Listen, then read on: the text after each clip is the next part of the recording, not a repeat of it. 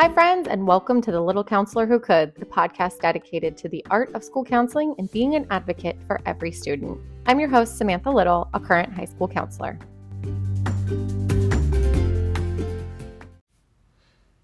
In Adam Grant's latest book, Hidden Potential, he talks about this idea of deliberate play, interrupting the daily grind to have a little fun. This can unlock new ways of thinking, a joy of learning, and connection. So, today I want to give you some fun games that you can play with your students, your teachers and staff, and even your family. So, let's get started.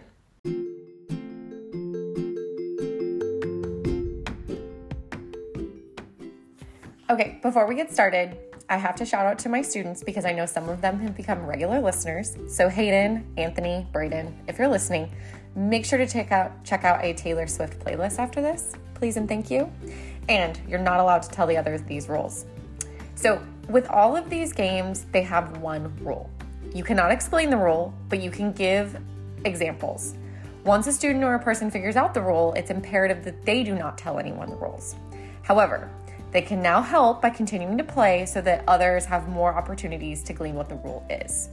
I learned about all these games through a travel company my last school worked with, and I will be honest and tell you the rules I'm about to explain here took me upwards of four years to figure out. We would play these games for hours on bus rides and in cabins and on long trips. So I'm giving you a major head start. These games can be really frustrating when you don't know the rule, but once you figure it out, it becomes very easy.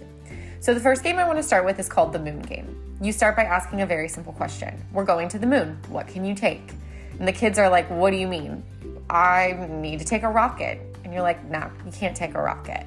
The rule to this game is that, well, you can have two rules. So I'll start, start with the first one. The first rule is double letters. So if you're playing with the double letters rule, you can only take things that have double letters in the name. So cheese, apples, carrots, kittens, puppies.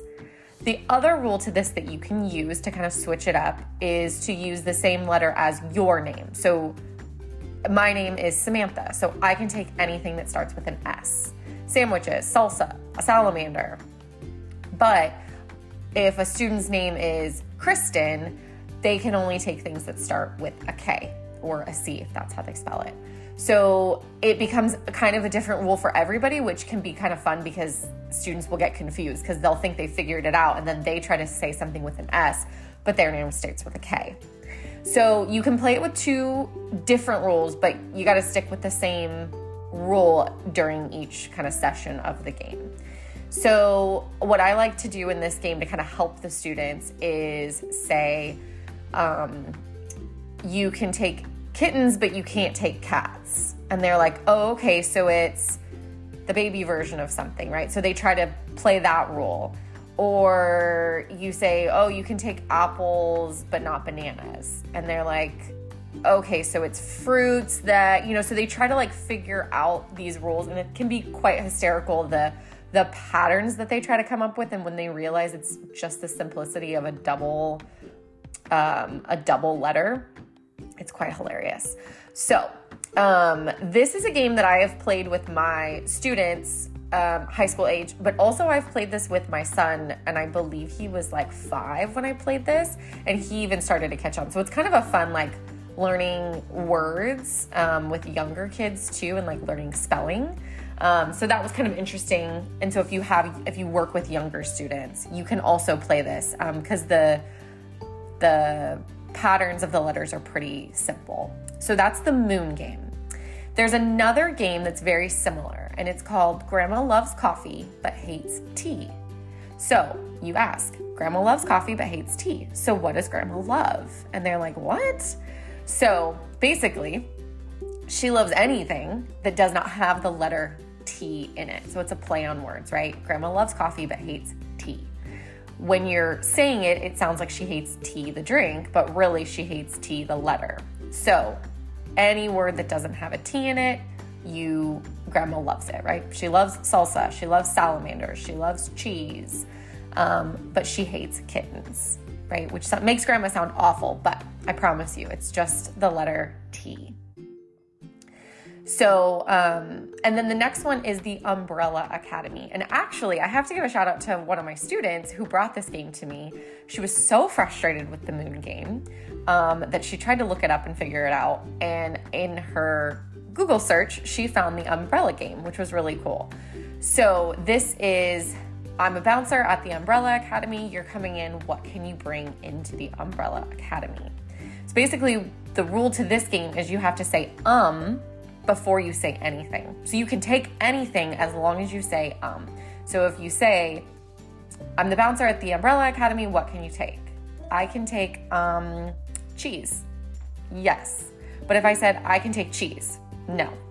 So it's that play on the Umbrella Academy that is the rule here. And that'll that'll trip people up too because a lot of times what you can do to kind of help people catch on because um, this is really about like really listening to what is being said or done. Um, one thing you can do is if somebody says, um, I can take, well, I just said, um, if they say, I can take cheese, and the person goes, No, you can't take cheese. The next person will, if they know the rule, the next person will say, I can take um, cheese. And they're like, Yeah, you can take cheese. And then the other person's like, Wait, what are, what are you talking about? I just said that. And they're like, No, you didn't. And so you kind of just really act nonchalant about when somebody kind of gets it after somebody said the exact same thing. Um, and it kind of helps them clue into like, okay, what's going on? What did that person do that I didn't do? Similarly, the ABCD game. Now, this one's a fun one um, because it can be very frustrating. And I actually had one of my students run around all over campus trying to figure out if anybody could figure this out. So, the ABCD game is the one that pretty much took me four years to figure out.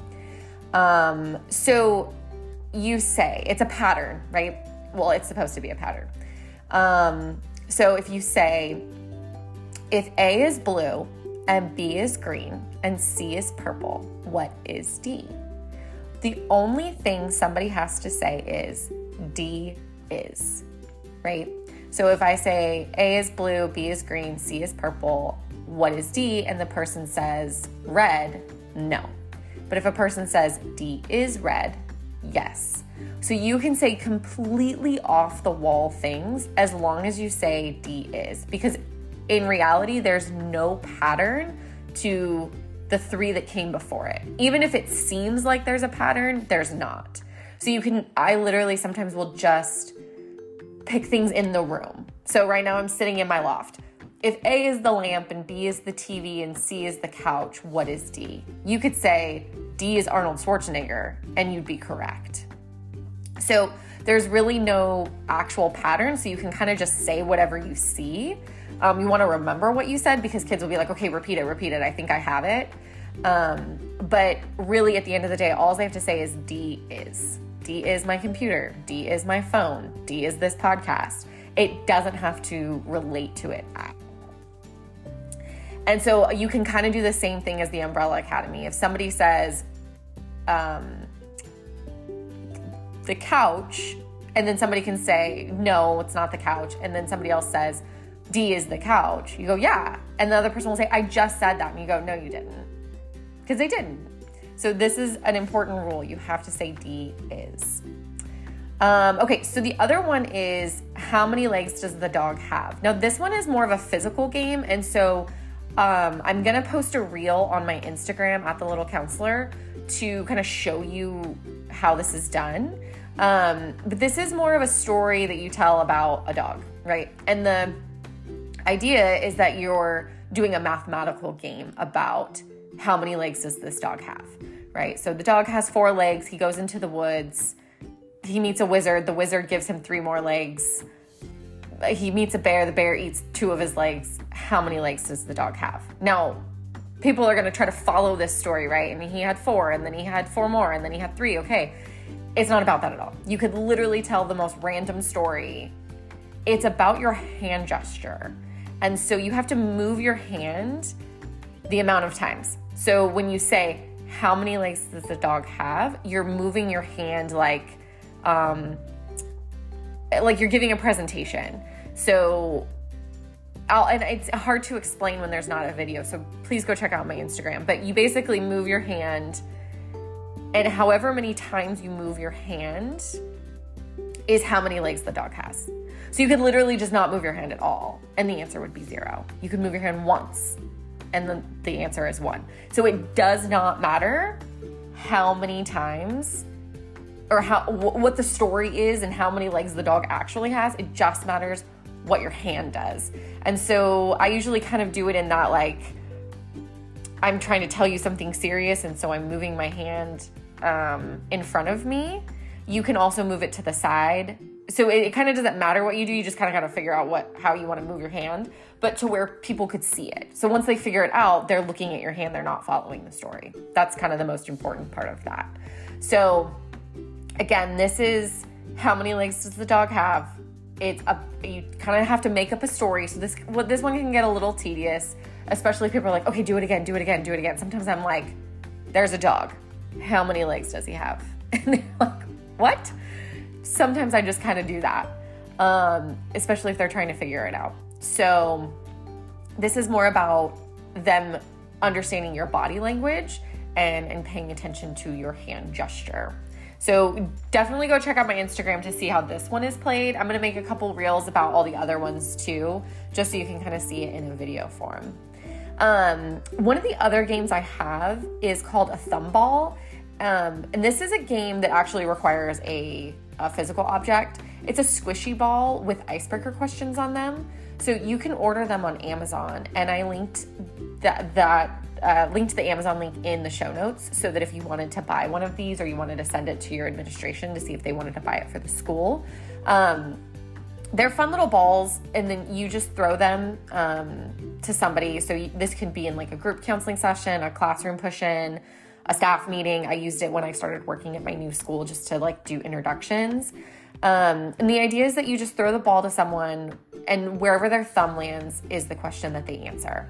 So questions are like, "What's your favorite meal? What's your dream car? Your favorite concert?" And I really find that I just have this in my office, and I find that kids will come in and they'll just pick it up and they'll just start throwing it at each other and they'll start playing. So it's not even something you have to initiate sometimes if it's just kind of there. Um, but that one is a really fun one. It's really easy. There's no, none of these require a lot of setup. Um, you know, and so it's just really about understanding the rule yourself so you don't get yourself confused. So, just a little recap moon game. What can you take to the moon? This is patterns of letters. So, double letters or same letter of your name. Grandma loves coffee but hates tea, so she only loves words without the letter T. The Umbrella Academy, so you have to, what can you bring into the Umbrella Academy? So before you say an object or a thing, you have to say um. The ABCD game, so if A is blue and B is green and C is purple, what is D? So D is my computer. And how many legs does a dog have? So tell a story about a dog and him getting legs, gaining legs, losing legs. Um, but at the end of the day, it's how you move your hand when you ask the question, How many legs does the dog have? So remember that even counselors need to have a little bit of a deliberate play, and these games are a great way to make connection and have some fun in your day. They cost no money and no time to set up. So just start by asking a simple question. We're going to the moon, so what can you take? Until next time, friends.